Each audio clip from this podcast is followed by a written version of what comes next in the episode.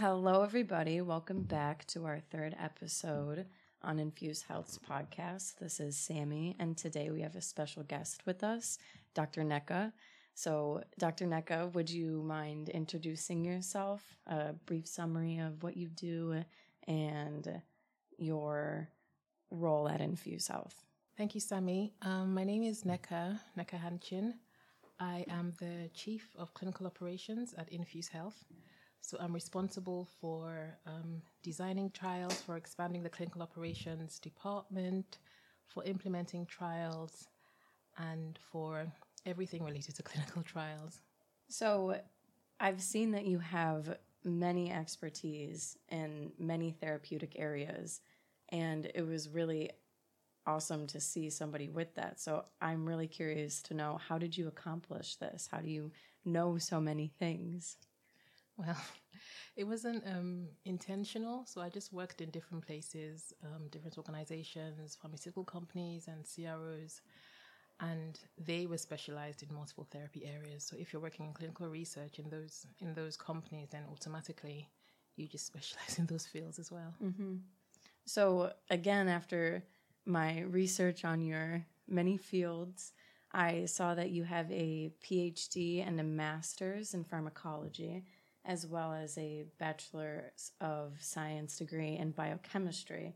But then I saw that you had a postgraduate certificate in business.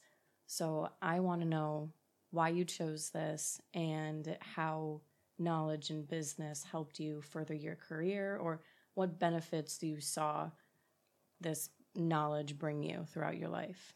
I think it's important to understand um, the business of the industry you're in and um, why I did this was actually there was a free course in the business school at um, Said Business School in Oxford, and I thought, why not take advantage of this because I was there anyway.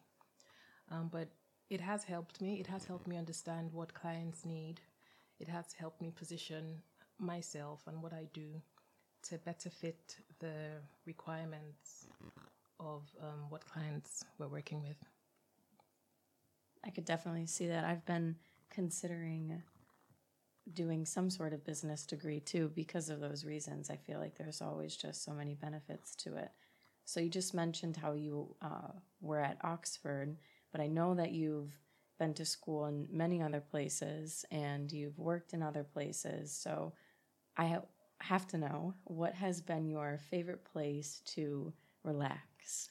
To relax. Wow. Mm-hmm. Okay. Um, so we just came back from a holiday in Switzerland, mm-hmm. and my family has a little house in in the mountains, and that is is just absolutely stunning.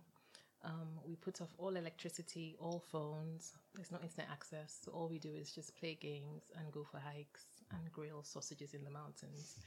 So that that is just brilliant because I can spend time with my family, um, and because there's no distraction from Facebook or from any other electronic device. That sounds amazing, and I am very jealous of it.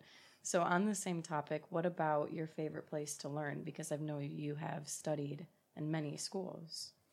Um, not not too not, not too, too, many. many. Sorry, I mean at least to me when Fair I enough. see Fair three enough. places, I consider that many. Fair enough. Um, but my favorite school has been Cambridge University, um, because it's it's a mixture of being very homely.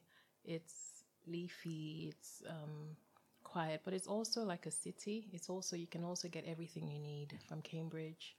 Um, and it's also like a technological hub. So you have lots of IT companies there and lots of pharma companies there as well. So it's, to me, it's perfect. And I lived there for um, 13 years before I came back to Nigeria last year.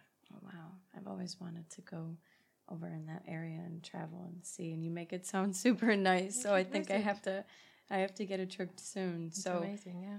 With these places that you've been, worked, studied, relax, I'm wondering about the differences that you can talk about when it comes to how you have seen healthcare and healthcare systems, how they operate. Yeah, so healthcare in the UK, they have an they have a universal healthcare system called the NHS.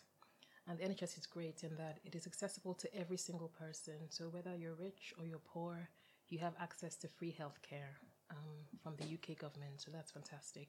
In Switzerland, health insurance is completely necessary. So even if you can't afford health insurance, you can get funding from the government to get health insurance. So that's good, and that everybody is covered.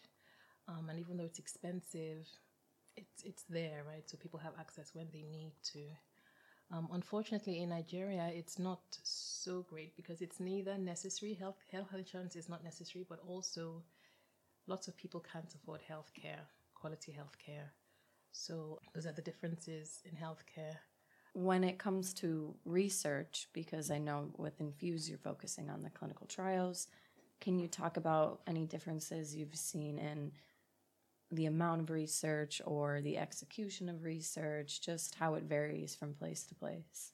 So with Infiuss, Infiuss is great because we are pushing for diversification in research and we're going into Africa and we're giving Africans an opportunity to get their data out there so that when drugs do come out, they have taken into consideration the African population because we have seen that um, data differs, so responses differ in ethnicities and in populations. So it's important that to make the drug generalizable, Africans should be represented in the in the medicines. Um, this is the only company I've worked for that does this in Africa because other companies I worked for didn't didn't do that in Africa. So that's that's fantastic to see. So now that you're working on the clinical trials with Infiuss and targeting the African population, how do you go about executing a clinical research study as smoothly as possible when working with a population that has not had the most exposure to this type of research? You would want to kind of have the same things that you do, so you don't want to compromise on quality just because you're working in Africa. Mm-hmm. But also, you are right in that they haven't had much exposure, so you need to confront the situation carefully and, and really explain to them the purpose of the research. And, and once you do, they are usually you know able to understand that is for the betterment of themselves and other people in the future. Apart from that, the same principles still apply. So you want it to be, you want there to be quality, and quality is essential in designing the trial and in monitoring the trial as well. You want there to be precision um, in data collection so that you don't make any mistakes. So the data you see is the true data. And then the most important thing, obviously, is patient safety. You want to ensure that every patient that goes into the trial is safe, is is monitored, all adverse events are are documented and all serious adverse reactions are documented and treated as well. So you just want to kind of keep an eye on the patient. And then again, communication is really important between the different parties. You want the sponsor to communicate their their requirements. You want the CRO to be able to communicate back and forth with the sponsor. You want the site and the CRAs to communicate what's going on at the site as well. So communication is, is kind of the key that ties everything together. So, in terms of communication, do you ever see a struggle with communicating with the patient in terms of is the language ever too advanced where it's not translated well?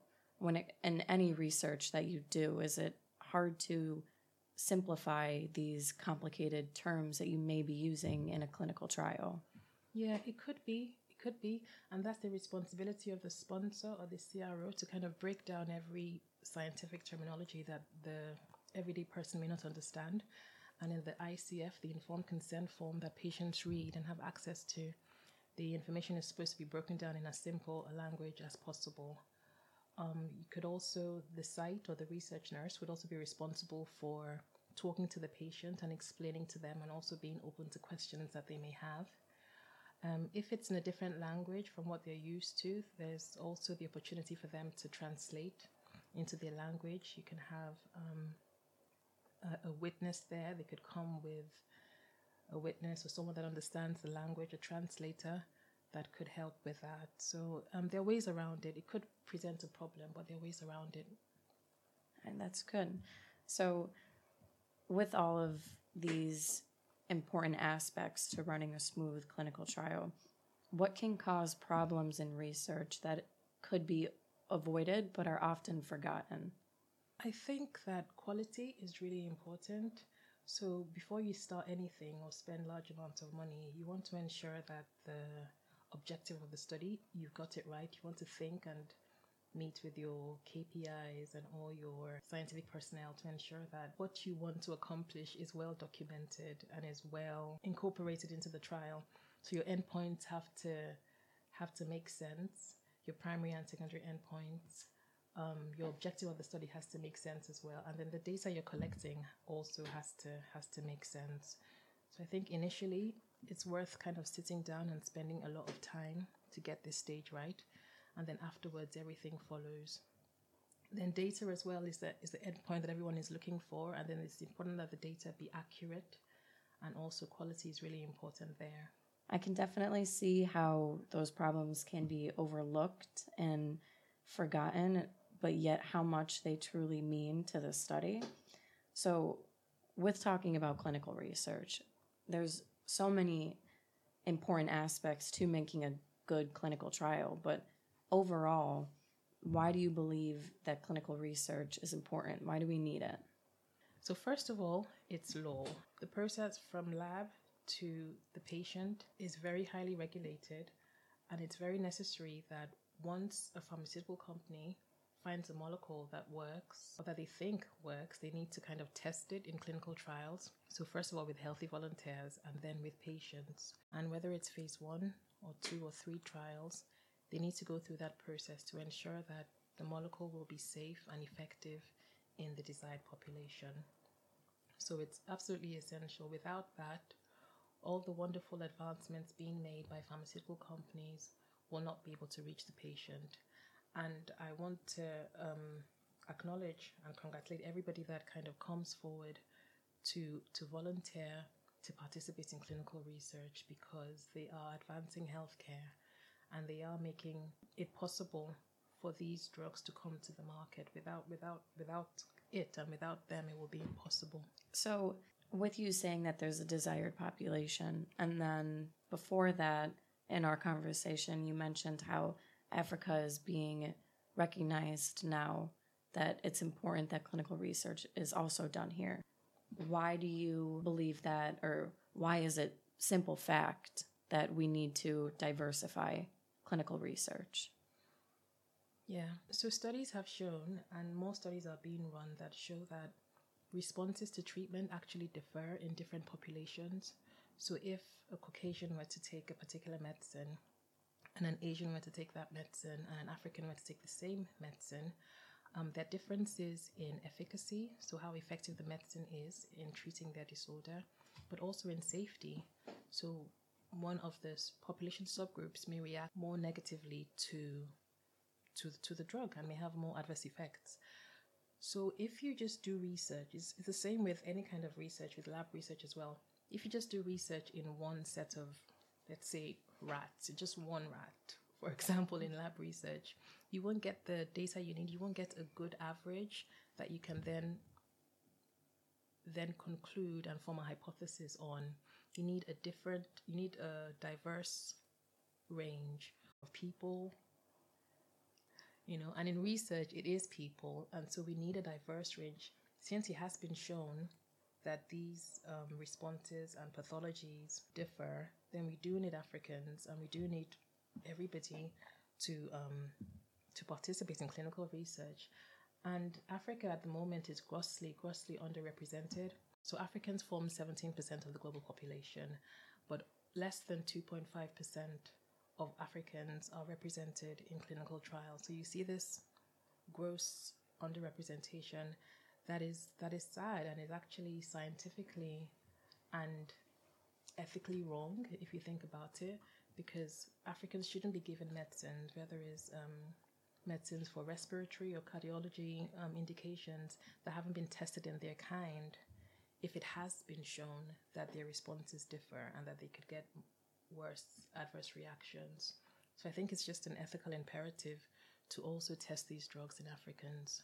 I agree with everything you said. It definitely is something that we need to do better on and at Infiuss that's what we're aiming to do is to finally bring this diversity to the table when it comes to all types of research. So with companies like Infiuss starting to come out, and I'm sure that there are others out there how have you seen diversity in research start to improve over the past few years? Or when did you start it improving? What's kind of like the timeline that you've seen develop? So, when I started my first job um, in 2007 in clinical research, it wasn't it wasn't a thing. People weren't thinking about diversity so much, but lately there has been an increased awareness with more studies coming out, you know, of these differences in ethnicities. And just recent um, in March of this year, the FDA came out with a draft guidance saying that pharmaceutical companies should consider and should have a paragraph considering the different ways that they have worked to improve diversity in their clinical research. So it's definitely becoming more common and there's increased awareness. It's not what it should be yet, and I and I understand the hesitations about um, including Africa in any any company's portfolio or in their program. But I think it's absolutely necessary if um, hypotheses are going to be concluded on, and if you are going to be confident enough to say that my drug works in all populations, I think it has to be tested. It should be tested in all populations. So you've said how you have started to see it improve, which is amazing, and I'm mind blown that in 2007 this wasn't a thing because it just doesn't make sense how it couldn't be.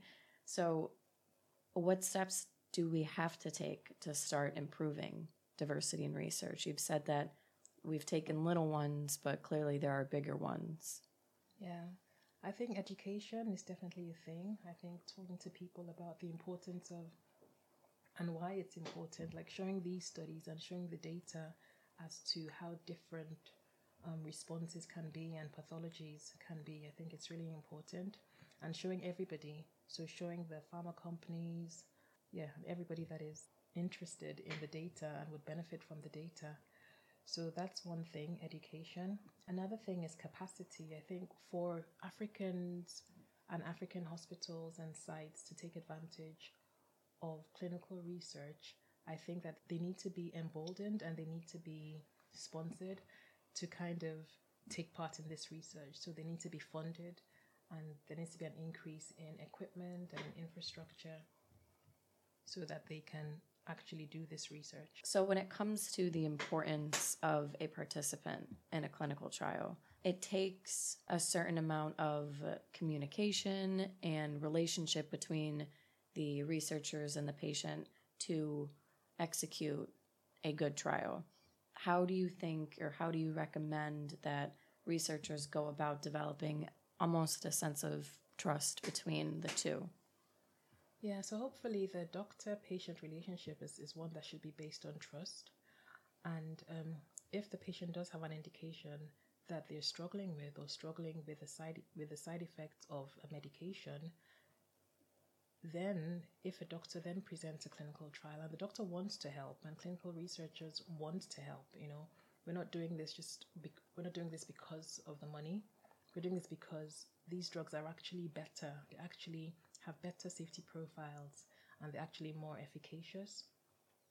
So if the trust is there between doctor and and patient and it should be, then the patient should be open to exploring the different options that the doctor presents, especially if they understand that a pharma company wouldn't exactly spend billions of dollars to build something that is not better than the last drug uh, or, or less safe than the last drug. So hopefully that trust should be there and a doctor should be able to talk to the patient. Um, and it's, it's optional, the patient doesn't have to agree. Um, clinical research is not compulsory, it should be entirely voluntary. So um, it's, it's the, the, final, the final decision lies with the patient as to whether or not they want to participate in the trial. I like how you mentioned that with the idea to emphasize that it is the patient's consent that lets us know what they're comfortable with if they're willing. Nothing is forced. Absolutely. So I'm going to change our topic of conversation now mm-hmm. and uh, talk about Infiuss and startup life and kind of get your outlook as an employee with Infiuss as a company. Mm-hmm. So, what do you like and dislike about startup life? Because I know everyone has mixed emotions about it. Mm. Well, I really enjoy the excitement, like the spontaneity of a startup. The fact that each day is unpredictable and you're actually held responsible for the success of you know this organization. You hold a big part, and you you have a big responsibility um, to ensure the the success of the ClinOps team, and that's that's a huge responsibility, and I like that. I like that feeling. Um, you also do quite a lot because in a regular big organization, your scope of work and your scope of influence is just very little. So if you're a project manager or director in a firm, you just do this little bit.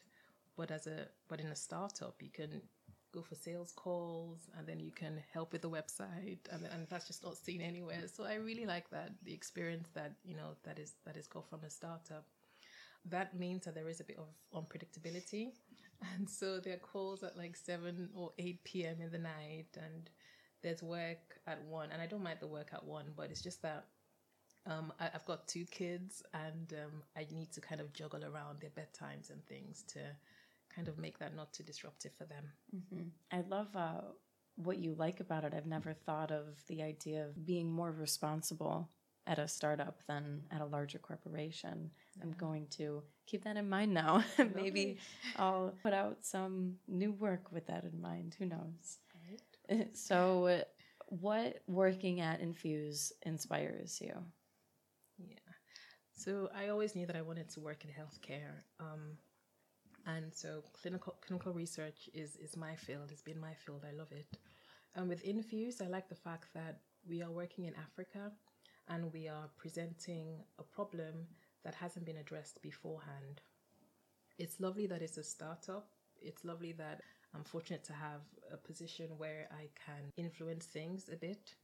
So all those things, those different things are really inspirational and it's what gets me up in the morning. I have a loved hearing everything you've had to say about Infiuss, about the responsibility and the spontaneousness of it. So I do want to know what led you to Infiuss because you have this great background and what brought you to a small startup. Right. So I moved to I moved to Nigeria last year and I was looking for job opportunities in Nigeria and I couldn't really find anything that I was interested in. And the closest thing that I found was this application that I saw online for the head of ClinOps in Nigeria. And I like the fact that it was an international company, so there was a bit of relatedness to what I had worked in before. I also like the fact that um, it was small and it was a startup. And yeah, I, I applied and I got the job. So here I am. Well, I'm happy that you're here because we are getting to do this great podcast together. So, this is the last question for mm-hmm. today. Mm-hmm. Um, where do you want to see Infiuss head? Do you have any goals or directions that you want to see the company go towards, or maybe specifically in the clinical operations department? What do you want to take on? What do you want to grow to? Yeah, I think that the the platform that we have is really really great, and I think there's a lot of potential with the platform we have. So just investing in that um, time wise and, and otherwise to kind of make it make it bigger and you know the decentralized model is very popular now in the clinical research world so specializing in that will not be a bad idea with the ClinOps department um, we are expanding our access and our reach so we're getting different sites across africa and it would be my dream it would be lovely to have sites every single in every single country in africa then our reach will truly be um, Africa wide and very expansive. And we would be able to then implement studies quickly and all around Africa. That, that would be that would be fantastic. I want to see that too. Hopefully, hopefully in the future we can get there. Yeah. All right. Well, thank you so much, Dr. Nneka, for featuring on our podcast. I had a great conversation with you, thank and you hopefully, of course, yeah, hopefully we can have you again on here when we come back to Nigeria. Yes, and Welcome to Nigeria. I hope you had a great time. Yes, of course. Thank you. Thank you.